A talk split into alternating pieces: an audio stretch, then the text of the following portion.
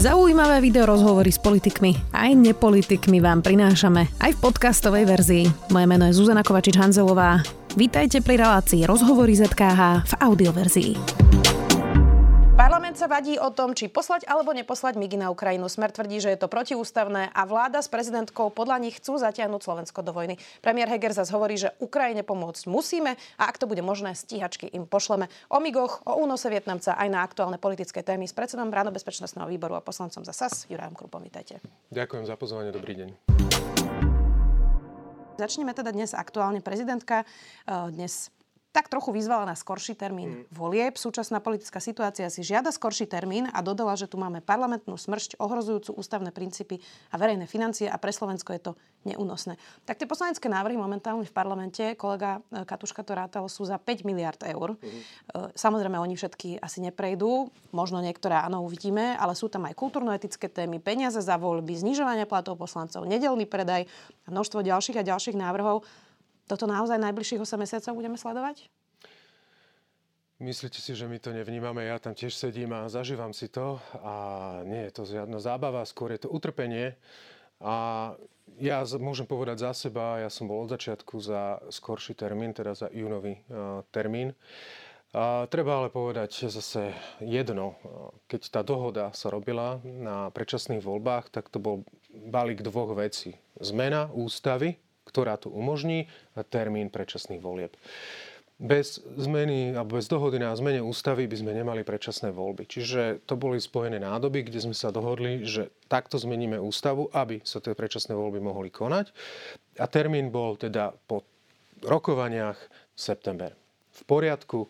A ako ste si ale potom mohli všimnúť, tak ehm, keď ehm, došlo k takým tým rôznym vyjadreniam zo strany a hlavne predstaviteľ Olano, ktorí začali tvrdiť, že sú hrdinovia a že oni by kľudne chceli aj junový termín, ako to bol uh, Mat- Šipoš, Matovič sa takto vyjadroval, uh, Edo Heger, uh, Boris Grendel. Uh, Gábor Grendel? Uh, pardon, Gábor, Gábor Grendel. Tak uh, sme povedali v poriadku, tak e, nech sa páči, poďme sa baviť o tom júni. Zvolili sme vtedy stretnutie, nikto z nich neprišiel. Dobre, hej? prečo by ale nemali byť tie voľby v júni? Skúste mi povedať nejaký legitímny dôvod, pretože ak by Saska zahlasovala za júnový termín, v prípade, že by teraz také uznesenie opäť bolo v parlamente, čo je možné, že sa stane, e, tak by ste to vedeli schváliť aj zo Sme rodina, ktoré už avizoval, že bude hlasovať za oba termíny, tak ako predtým. Je tam smer, zvyšok opozície. A schválili by ste to? Áno. Treba povedať ešte ďalšiu vec. Prezidentka samozrejme vtedy súhlasila so septembrovými, so septembrovým termínom. Povedali sme si v poriadku. Teraz tu máme novú vízu prezidentky a ja vám poviem na rovinu, že my máme veľmi intenzívnu diskusiu o tom. Teraz, e, že či my sme sa prikonili nakoniec k júnovému termínu, alebo e, dodržíme ten septembrový termín. A ešte raz, ja budem tlačiť na to, aby bol júnový termín, urobím všetko preto. Samozrejme, že tam je viacero faktorov. Musíme sa o tom e, dohodnúť na klube, musíme sa stretnúť bez ohľadu na to, aké teraz budú rôzne vyhlásenia. Myslím si, že e, chceme si to trošku zanalizovať, celú situáciu a povedať si dobre v poriadku. Možno, že ide aj o ten proces, ktorými sme sa toho uchopili. Ak by to, to bol júnový termín, či to e, budú potom smeráci, ktorí niečo také predkladajú, alebo my sa možno dohodneme teda aj zo Sme rodina, alebo akokoľvek. Jednoducho táto alternatíva tu je. Má máme ešte týždeň, dva, myslím si, alebo tri dokonca, dokedy vyprší ten termín z možnosti zmeny termínu predčasných volieb, tak podľa toho sa potom Čiže ešte snažíme... Čiže otvorená? Nevidíte to úplne nie, definitívne? Nevidíte to definitívne uzavreté, diskusia je otvorená. Priznám sa vám, že dnes sme o tom diskutovali veľmi veľmi intenzívne. Ešte aj cestou sem stále prebiehala diskusia o tom. Poďme aj k tým migom. O čom je vlastne tá diskusia, keď my sme už kúpili americké stíhačky F-16, ktoré prídu teda, ešte tu nie sú, ale prídu. Nemá tie ruské migy kto servisovať, lebo mm. Rusov sme poslali zo Sliača domov. Podľa všetkého už väčšina tých stíhačiek je neletu schopná. Mm. A Peter Pčolinský ich sám nazval šrotmi. Mm. Tak teda Okrem toho, že Ukrajinci si ich vedia servisovať sami, vedia si ich opravovať sami, uh, vedeli by ich použiť na náhradné diely, na čo nám sú neletoschopné šroty, ako hovorí Peter Pčolinský v garážach na Sliači? Na nič. A, a pokiaľ sa nám to nepodarí teraz sprocesovať, tak nám aj zhnijú. Jednoducho už ich nikam nepredáme. Povedzme sa na rovinu, každý mesiac, čo sú v tom hangári, tak ich cena klesá a oni majú cenu jednotiek miliónov eur momentálne. A my nevieme teda ešte presnú sumu, ale z Európskeho mierového nástroja môžeme dostať e, slušný balík peňazí, ja neviem, či to bude 100, 150, 200 miliónov, ale každopádne veľmi slušný balík, čo je neporovnateľné s trhovou cenou. Ale to, čo tu zažívame, sú samozrejme jadky populizmu, strašenie. Zatiaľ, čo tu máme Igora Matoviča, ktorý e, straší smerom fašistami a homosexuálmi a novinármi, tak tu zase máme uh, smer, ktorý straší Amerikou, Ruskom a celou... Ruskom ešte nestraší. No, no straší atomovou vojnou a podobne. Akože to už je jedno, argumenty si vždy nejaké nájdú. A znova v podstate vsadili na tú ruskú kartu. Treba si uvedomiť fakt jednu vec, že Odtedy, čo odišiel Kotleba, a tak ho nahradil Fico. Jednoducho zaplnil tento priestor Fico, snaží sa získať jeho voličov, vsadili na rusofíliu a na ruskú kartu. Tam tie vyjadrenia boli niektoré až komické tých predstaviteľov Smeru, ktorí hovorili, že tak toto nemôžeme, vláda na to nemá kompetencie. Dobre, toto ale... nie je len o Smere, pán Krupa, lebo časť Smerodina je tiež taká, že no, tak uvidíme. Však v poriadku, len nehajte do Časť Olano predpokladám, že poslanec Kuriak asi nebude hlasovať za to, aby migy išli na Ukrajinu. Ale poslanec Kuriak nežije na zemi, on má vlastný svet. Čo sa týka tých, tých smerákov, tak dokonca povedali, že my sme to mohli predať niekam inám, do nejakej africkej krajiny, kde e, s tým lietajú. Hej? Čiže do Ruska nie, ale do Afriky áno. A to, čo tu máme na Slovensku, je samozrejme rozdelená spoločnosť. Tá tu bola rozdelená vždy. Len samozrejme v poslednom období sa podarilo e, tú, e, tú medzeru alebo tú, tú rozpoltenosť ešte viac vyburcovať a toto je toho výsledok. A myslím si, že Fico vyslovene vstavil na túto kartu a to je všetko, čo on bude robiť. On bude proste rusofilný a bude šíriť propagandu, kremelské reči, pretože to, čo Fico a Smer hovorí, je to isté, čo hovorí Kreml. E, ono inak táto, tento narratív vojny a nejakej mobilizácie nezafungovala Andrejovi Babišovi v prezidentských mm. voľbách, ale uh, aj Slováci, ktorí robili na kampani Petra Pavla, hovorili, že podľa nich na Slovensku by to zafungovalo. Čiže Budeme tu najbližšie mesiace vidieť strašenie vojnou a mobilizáciou? Jedna z hlavných e, tém tejto kampane bude zahranično-politická orientácia a vojna na Ukrajine. To, som si, to je na betón. A samozrejme, to je presne aj tá téma, na ktorú e, Smer a fašisti vsadia a áno, a budú sa snažiť z toho vytlkať kapitál. Ono samozrejme otázka je, že aký úspech s tým budú mať, pretože ja osobne si myslím, že až tak veľa to vyťahnuť ne, nemôžu. Samozrejme, ten, ten smer môže mať ešte potom v, v posledných mesiacoch alebo v posledných týždňoch nejaký výtlak. A to je otázka potom samozrejme, že ako by vyzerala Slovenská republika po voľbách, keby sa to Ficovi podarilo.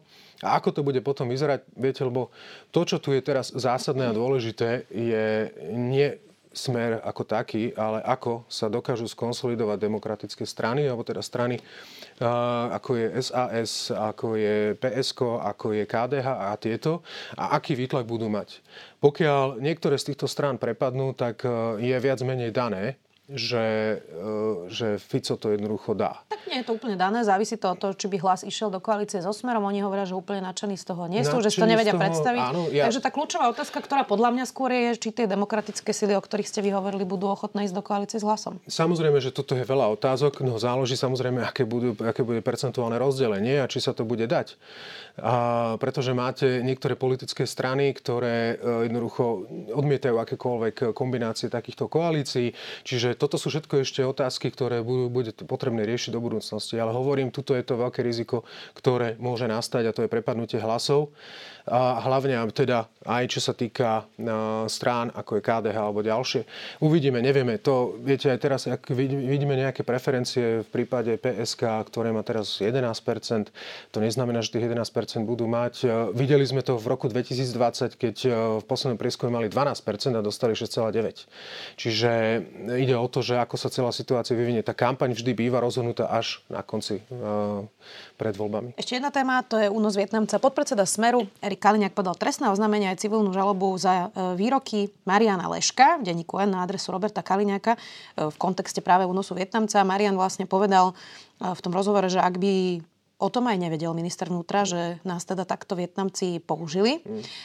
tak by to predsa chcel poriadne vyšetriť a mal by teda snahu to vyriešiť. Vy ste mali výbor aj s Marošom Žilinkom, generálnym prokurátorom, ktorý teda už začal hovoriť, že ochrankári pôvodne chceli vypovedať, ale mm. nakoniec si to rozmysleli. Vyšetrilo sa to podľa vás riadne? Urobil Maroš Žilinka všetko preto, aby sme podobne ako Nemci vyšetrili, čo sa vlastne udialo a či náš špeciál a našu kredibilitu diplomatickú nezneužili Vietnamci? Viete, v tejto veci sa musím vyjadrovať trošku opatrne, pretože viem, že na tento prípad je nasadených viacero ľudí, ktorí to veľmi intenzívne a dôsledne sledujú. Čo to znamená? No, Všeli, čo sa mi už prihodilo v posledné dni. Ne, nebudem o tom hovoriť, ja sa zastrašiť nenechám. Akože za akých prostredia? Tajných služieb? Každopádne, každopádne nebudem o tom hovoriť jednoducho, zastrašiť sa nenechám. Uh, situácia je taká, že si osobne myslím, že v tom vyšetrovaní by sa mohlo urobiť oveľa viac. A mohli by sa tam udiať niektoré ďalšie úkony, ktoré podľa mňa trvajú veľmi dlho. Povedzme si to na rovinu to, čo na Slovensku je úplne bežné, je to, že každý smrad zametáme pod koberec. A máme, mali sme tu x rôznych veľkých kauz v minulosti, ktoré, aj keď sme mali svetko, aj keď sme mali výpovede, aj keď sme mali rekonštrukciu celého prípadu, či to uh, bol únos uh, Kováča mladšieho, vražda Remiáša, Gorila, a tak ďalej. Tak uh, tieto veci... Financovanie politických strán. Financovanie politických strán. Akokoľvek to chcete, tak jednoducho nikdy sme sa nedopracovali k žiadnemu výsledku. Dobre, ale vtedy tam Ten... Dušan Kovačík, Dobroslav Trnka, dneska tí ľudia sú preč. No, ale v poriadku, ja vám rozumiem. Problém je ten, E, pri tomto Vietnamcovi, že do tohto sú zaangažované nemecké orgány činné v trestnom konaní.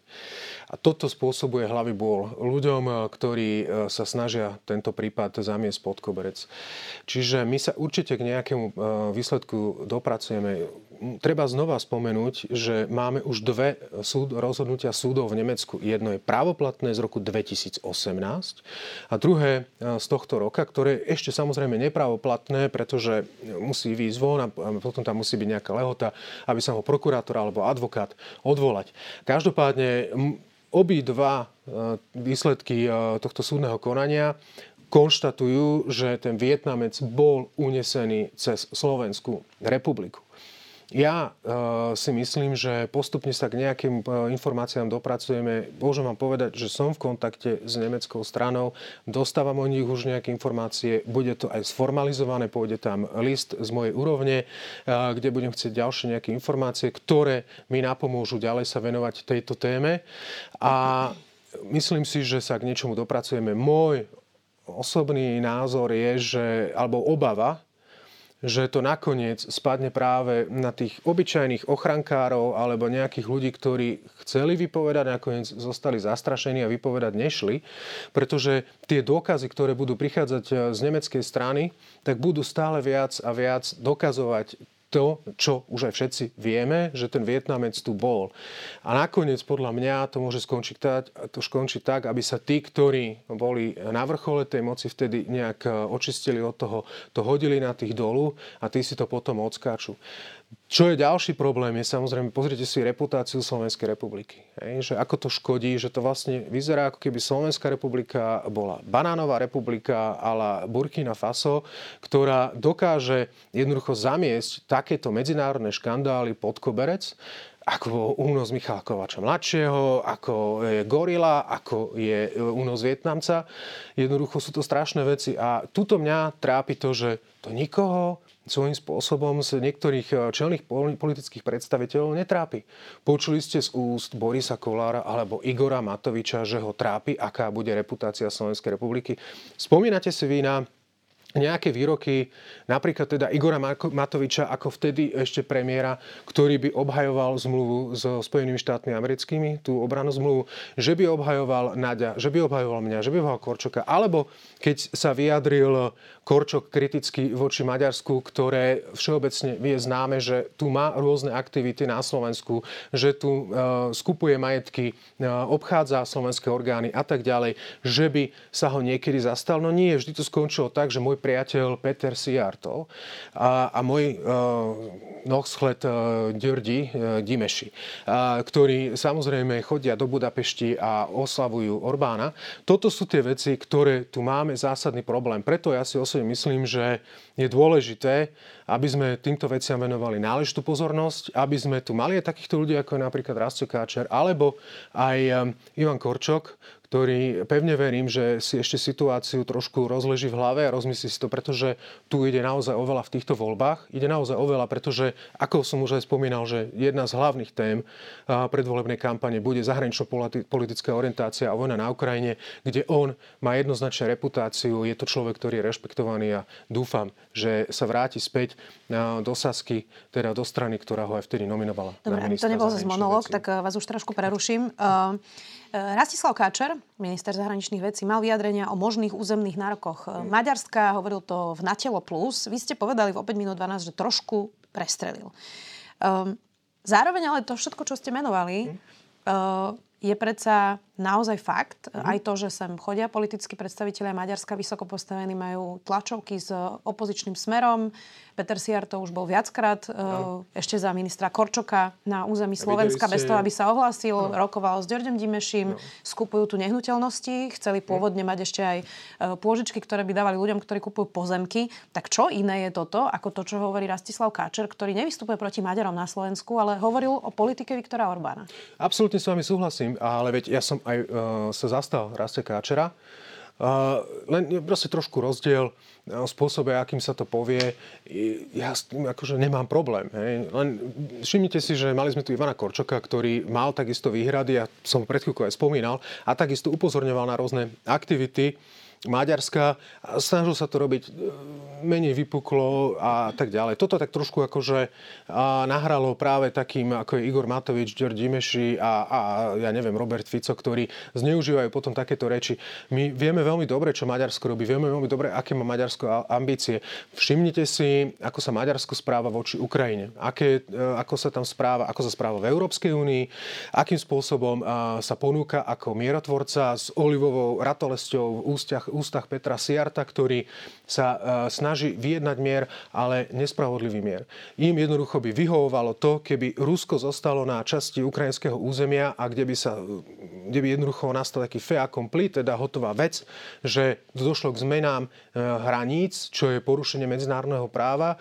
Vieme veľmi dobre, aká je stratégia, ktorú aj prezentoval e, Viktor Orbán teraz naposledy v, v, v Rumunsku, kde je tam tuším ten 10-bodový plán a podobné veci. Máme tu vyjadrenia, že Maďarsko má síce hranice, ale maďarský národ hranice nemá a tak ďalej. Čiže on, je to vládnúca elita, ktorá žije v revizionizme, e, ktorá doteraz nedokázala po 100 rokoch akceptovať Trianon a tak ďalej a tak ďalej.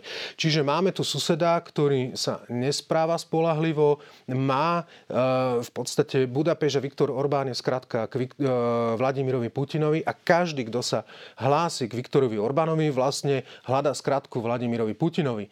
A tuto ja vidím tú, tú hrozbu a ohrozovanie národnoštátnych záujmov. Čiže áno, Rastio Káčer správne poukázal na tento e, problém, ktorý tu je a ktorý tu môže vzniknúť.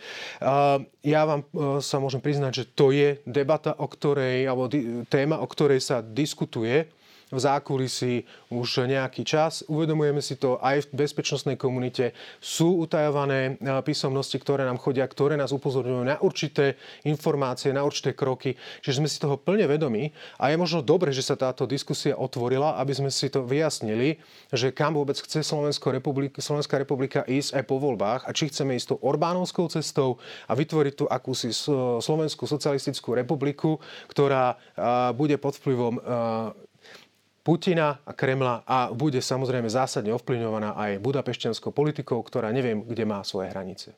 Poďme aj k tej legislatívnej smršti, o ktorej hovorila prezidentka. Nehrozí, že teraz budeme vlastne svetkami aj toho, že viaceré z týchto návrhov v podstate chaoticky prejdú. Najnovšie má byť v Európskej smernici o radiológii.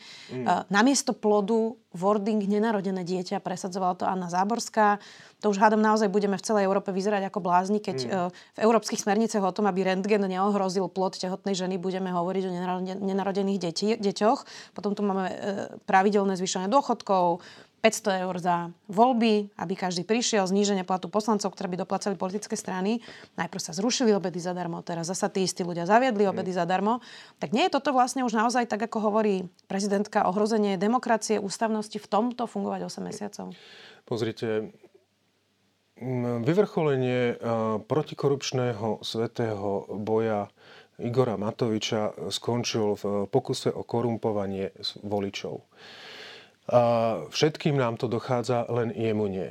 A, to môžem povedať, e, bol som v tom, bol som tam.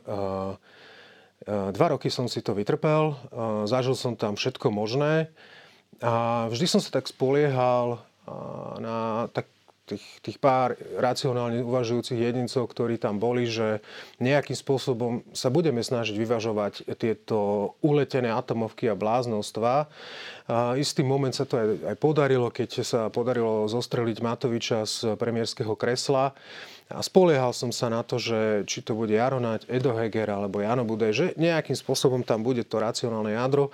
A ako vidíte, dopadlo to tak, že oni si to uvedomili oveľa, oveľa neskôr, aká je realita, aká je situácia. Asi do 3 čtvrte roka neskôr, ako ja som odišiel no, z Olano. Všetci títo, ktorí a... menujete, odchádzajú tiež. Áno, odchádzajú, no a teraz preto je legitimná, jasné, ale je, je legitimná otázka spätne, eh, či nebola chyba aj z vašej strany, ísť na kandidátku Olano, pretože je fakt, že Igor Matovič sa takto správa už viac ako 10 rokov, hekol ako keby ten politický systém tým, že dával na kandidátku vždy hociko. Každé 4 roky sa mu rozpadol poslanecký klub. To nie sú žiadne novinky, o ktorých hovoríme. Tak spätne nevnímate chybu, že ste šli na kandidátku Olano? Viete čo, ja som to vtedy tak nevnímal, ale to je preto, pretože jednoducho skôr to bola ponuka od Jara Naďa, ktorý za mnou prišiel, že či s ním nejdem robiť kampaň a ja v poriadku. A pohyboval som sa v sfére mimovládok, venoval som sa bezpečnosti, obrany, venoval som sa samozrejme aj politike tak uh, som to išiel vyskúšať uh, a som vtedy uh, išiel na kandidátku, keď malo Olano 6%. Hej. Čiže nemal som nejaké zásadné ani veľké očakávania. To, že sa to vtedy zvrtlo, je samozrejme uh, zaujímavý fenomén slovenskej uh, politickej histórie, ktorý ešte určite budú aj historici, aj politológovia uh, v budúcnosti skúmať. Uh, takže toto povedať, že bola chyba, viete, a nikdy neviete, ako sa situácia vyvinie. Ja úprimne, akože ja som bol šokovaný viacerými vecami a celým vývojom, a pretože človek očakáva, že máte očakávania, že keď teda dostanete do rúk tú zodpovednosť za riadenie štátu, tak sa k tomu aj patrične nastavíte. A aj keby vám malo švitoriť v hlave, tak máte okolo seba, alebo si obkolísite sa ľuďmi, ktorí vás budú nejakým spôsobom držať v nejakých hraniciach. A toto boli aj tie očakávania. No tak vidíme, ako to dopadlo a to je aj výsledok eh, celej tejto situácie, ktorá tu je. Ale to neznamená, že ja som sa spreneveril sebe alebo vlastným hodnotám a vlastné presvedčeniu. Ja len hovorím, či sme ako keby Jednoducho... nerezignovali v krajine na to, štandardné, ktoré je vždy náročnejšie trochu ísť v nejakých ja stranických štruktúrách. Ja som na to nerezignoval. Aby sa robila normálne kandidátka, republiková rada, štruktúry, lebo zase treba že ani Saska v tomto nejako nevyniká, majú myslím, že stále len 150 Hanzolová. členov. Hm. Že či vlastne by sme sa nemali späť vrátiť k tomu, um, že tu máme štandardné politické strany, ktoré majú štruktúry, pravidlá, ktoré vedia odvolať svojho predsedu. V Británii už majú tretieho premiéra e, za tú istú stranu. E, prosto tam, keď to nefunguje, tak je tam presne tá skupina tých ľudí, ktorá povie, že stačilo. U nás máme veľmi veľa strán, ktoré sú postavené na jednom človeku, tak sú vystavané a takto Viete, fungujeme. Ale každá politická strana je vždy postavená na nejakom lídrovi, a na niekom, či už je to, ja neviem, v Nemecku to bola dlhé roky Angela Merkelová, ktorá mala obrovskú štruktúru CDU, Scholz, ktorý je SPD a tak ďalej. Čiže toto sú veci, ktoré vždy budú postavené na niekom, kto je lídrom danej strany. Samozrejme, že ten líder sa môže aj časom zmeniť, na to musia byť okolnosti, na to musí byť niekto. A ale to neznamená, že by si to nezaslúžilo nejaký ďalší náhľad do toho, aby tu bola nejaká reforma systému fungovania politických strán, ale do toho to nemôžete tlačiť z hora. To sa musí vyvinúť prirodzene. A, a ja si myslím, že to potrebuje nejaký čas. Bohužiaľ, ten čas teraz tu na to nie je, pretože idú ďalšie voľby. Uvidíme, ako dopadnú a podľa toho možno sa začne formovať na novo politická scéna, lebo to, čo my tu máme, je, že tu máme populizmus obrovský, ktorý tu máme aj z jednej, aj z druhej strany a, a ten vám vytvára permanentný tlak na to, aby ste nejakým spôsobom sa s tým vyrovnávali a reagovali na to. A potom, aby ste tu mali nejaký štandardný systém, keby sme ho mali, tak podľa mňa máme aj štandardné politické strany bez toho obrovského tlaku populizmu a bludárenia a dezinformácií, ktorom sa, ktorom sa Slovensko zmieta. Tak obávam sa, že to sa Ale... po voľbách nezmení. Viete čo, nevieme, ako dopadnú. Ja osobne by som si veľmi želal, aby sa situácia na Slovensku po voľbách ukludnila aby sme už nezažívali tieto atomovky, aby sme nezažívali tieto jatky populizmu zo strany Smeru alebo kohokoľvek, aby ľudia, ako by som povedal, jednoducho nemuseli prežívať každý deň to, čo vidia v médiách, aby nemuseli prežívať každý zákon, ktorý sa tu predkladá. Len to si vyžaduje samozrejme aj to, aby bola aj tá ponuka na, na strane e, politických strán ľudí, ktorí sú racionálne uvažujúci a ktorí nebudú vyvádzať šialenosti typu e, zákon o rengene, e, ktorý tam dá nenarodené dieťa a všetky tieto ultrakonzervatívne témy, ktoré e, burcujú e, emócie spoločnosti, ktoré nikto nepotrebuje. E, pozrite sa napríklad na tému zavretých obchodov v nedelu. Nikoho to netrápilo, pokiaľ sa to neotvorilo a potom začala o tom diskusia. Čiže toto sú tie... Vyzerá, to nikoho veľmi netrapí. Ale... No, samozrejme, no tak trápi to 35 ultrakonzervatívnych poslancov. No, budete kandidovať za SAS? Toto už je dané? To je dané, určite. Uh, vy ste v týme, aby sa SAS s niekým spojila, alebo aby ponúkla niekomu miesto na kandidátku, alebo tak, ako Richard Sulik hovorí, že samostatne? Uh, pozrite sa na politickú situáciu a polit, vôbec scénu, aká je a s kým by sa mohla Saska spojiť. A máme tu samozrejme na jak by som ho, konzervatívnom pravom krídle ambície niektorých strán sa spojiť, ale máme tu skôr ten problém, že sa viac rozmnožujú a vidíme, že Edo Heger s Jarom Naďom a ja neviem ešte s kým si možno založia vlastnú stranu alebo vojdu do strany za ľudí a, a tam sa nejak udomácne, aby získali nejaké percentá, na základe ktorých potom budú chcieť možno vytvoriť nejakú koalíciu s Mikulášom Zurindom, ktorý sa javí ako alfa samec modrej koalície, kde v podstate nemáme obsah, nemáme personálnu štruktúru, nemáme nič, máme len tak trošku akože zatochnutú alebo toxickú minulosť Mikuláša Zurindu napriek všetkým jeho Uh, úspechom. Čiže toto sa tu javí, do toho sa tam mota niekde KDH, ktoré sa tam chce nie, tiež nejakým spôsobom uh, zorientovať. Takže uvidíme, ako sa situácia ešte vyvinie na tomto poli a potom ako, nechcete, aby Saska sa niekde tuto hľadala ja nejakého ďalšieho nechcem, spojenca. Ja My jednoznačne pôjdeme samostatne do volieb a uvidíme ešte, samozrejme tá kandidátka je nejaký čas na to, aby sa uh, dopracovala, aby uh, tam možno nejaké ďalšie mena pribudli a je to, je to veľmi pravdepodobné. Myslíte si, že voliči SAS rozumejú, rozumejú, čo ste posledné mesiace robili? Lebo zdá sa, že podľa tých prieskumov veľká časť vašich voličov odišla k progresívnemu hmm. Slovensku. To je tak prirodzene asi váš najväčší super v tej liberálnej, nazvime to, časti. Hmm, tak pochopili vlastne voliči, že e, čo ste posledné mesiace robili? Vyzerá, že skôr nie. Pozrite, áno. Uh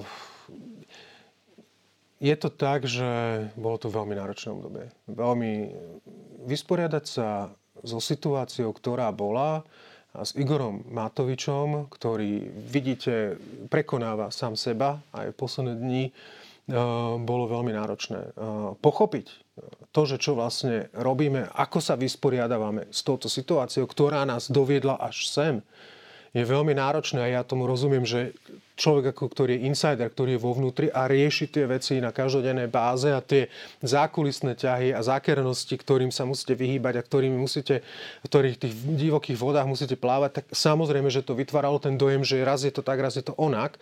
Ale tá politická situácia sa vyvíjala a my sme museli na veľa vecí reagovať. Otázka je samozrejme, mali sme odísť z vlády, nemali sme odísť z vlády.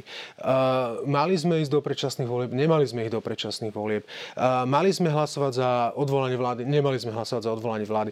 A tu je ten problém, že za každým, keď sme urobili jeden alebo druhý krok, tak sme e, proste boli kritizovaní. Hej?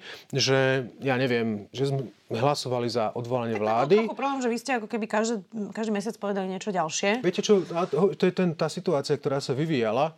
A keď sme videli, že ako dopadne hlasovanie o odvolávaní vlády, tak sme, áno, my sme si sadli na klube a sme sa bavili, že čo ďalej, hej? A, že ako sa k tomu postavíme. Lebo aj jeden z dôvodov, prečo ja som odišiel z Olano a som demonstratívne hovoril, že jednoducho nechcem, aby bola menšinová vláda, lebo to dopadne zle, tak to aj tak dopadlo. Tak sme hovorili, dobre, akože je tu vôbec nejaká, akože je racionálne uvažovať nad tým, že či bude nejaká 76 alebo nie. A toto samozrejme sa otočilo proti nám, pretože uh, Ríšo Sulík išiel za Edom Hegerom diskrétne sa o tom porozprávať, že no tak povedzme si teraz, aká je situácia, aké sú možnosti, čo spravíme. No a Edo Heger vybehol a hneď to povedal. My sme ale potom na klube o tom rokovali a jednoznačne sme sa zhodli, že pre Boha živého keď sa do toho vrátime, však ten Matovič bude robiť Dobre, to isté. Nie, ja len chcem len, ešte to, povedať. Len, či to pochopili tí voliči. Ja len chcem povedať, pozrite sa, čo ten Igor Matovič robí. My sme odtiaľ odišli a napáda vlastných ministrov, ktorí boli že najlepší na svete, najlepšia náhrada za stranu SAS. Uh, najprv to pred rokom to bol Lengvarský, ktorého donútil až do tej situácie, ktorú sme mali s lekármi. Potom uh, to bol Hirman, teraz je to Káčer, teraz je to Edo Heger ako, ja neviem, za chvíľku, ja neviem, zautočí možno aj na Mikulca, alebo ja už neviem, akože na koho ne, ne, ešte nezautočil. Čiže takto by to vyzeralo. Čiže iná alternatíva nebola, potom ísť do tých predčasných volieb. A to samozrejme nerobíte bez toho, že hlava nehlava, uvedomujeme si aj zodpovednosť a rizika a preto sme aj rokovali. Aj o tom balíku, ktorý som spomínal a o tom, že ako sa k tomu celému postavíme. Toto sú robiť jednoduché rozhodnutia, eh, že sedím za televízorom vyložené nohy na gauči, eh, je úplne niečo iné, ako keď máte zodpovednosť a riešite situáciu, že na jednej strane máte Fica, tuto máte Matoviča, máte tam Sme rodina, ktoré je ambivalentné voči akejkoľvek eh, situácii, čiže plávate naozaj v ťažkých vodách. Ešte jednu otázku mám a už potom uh, končíme, pán poslanec. Objavila sa informácia konkrétne v denníku N, že Marek Prchal, ktorý robil 10 rokov kampaň Androvi Babišovi, by mohol robiť kampaň v strane SAS. Je to tak? Mohol. Je to možné. Vy by ste s tým boli OK? Viete čo, samozrejme, je to market... Lebo on robí tie presne populistické a, áno, nenávistné kampane, o ktorých denníku, ste hovorili? V denníku N tam bola aj bolo tam aj ten článoček a povedali len nadpis, ale tam bolo rozvedené práve to, čo sa dialo aj v tejto poslednej kampani Andreja Babiša, že on už na to nemal nejaký zásadný vplyv a aj vidíte, že tá reakcia bola taká, že oni odišli, e, Babišová hovorkyňa a kopec iných to ľudí. To je to od... finále, ale on preto strašil migrantami v 2015. Viete, že ako naozaj ten track record je presne taká populistická kampaň, ako ste kritizovali. Tak sa len pýtam, že či nemáte s tým problém, že takýto človek by vám robil kampaň. Máme každý si robí svoju kampaň podľa vlastného uváženia a na to máte marketingovú firmu. Marketingová firma vám nehovorí témy, ona ich, ich vie len rozvinúť. To je proste takéto košarenie tej vašej kampane. A ja vám viem zaručiť, že strana Sloboda a Solidarita je hodnotovo pevne ukotvená a niečo také sa e, v našej kampani nemôže zjaviť a ani nezjaví. My sme jasne pro euroatlanticky orientovaná strana, jasné zahranično-politické hodnotové ukotvenie. Tieto veci nebudú. My chceme mať pozitívnu kampaň. My nechceme a ne, nemáme záujem e, útočiť na žiadnych e, našich partnerov alebo strany, ktoré sú nám aj hodnotovo blízke. Nebudeme robiť takúto kampaň. Za to sa vám zaručujem, tá kampaň bude úplne ináč postavená. Uvidíme, ako to dopadne. Ďakujem veľmi pekne, že ste si našli čas. Poslanec za SAS, Jurek Kopa. Ďakujem pekne. Počúvali ste podcastovú verziu relácie Rozhovory ZKH. Už tradične nás nájdete na streamovacích službách, vo vašich domácich asistentoch, na Sme.sk, v sekcii Sme video a samozrejme aj na našom YouTube kanáli Denníka Sme. Ďakujeme. Dlhé roky mali prácu, ktorá ich bavila, no potom sa niečo stalo. Začali si všímať pochybné tendre, zvláštne neetické rozhodnutia či očividný konflikt záujmov. Keď na to upozornili svojho šéfa, stali sa neželanou osobou. Aj príbehy slovenských whistleblowerov dokážu niekedy vyraziť dých. Vypočujte si osudy odvážnych ľudí, ktorí sa postavili za správnu vec a napriek útrapám, ktoré zažili, by to urobili znova. Nový podcast Neumlčaný pre vás vytvára Úrad na ochranu oznamovateľov v produkcii denníka SME a nájdete ho na všetkých podcastových platformách.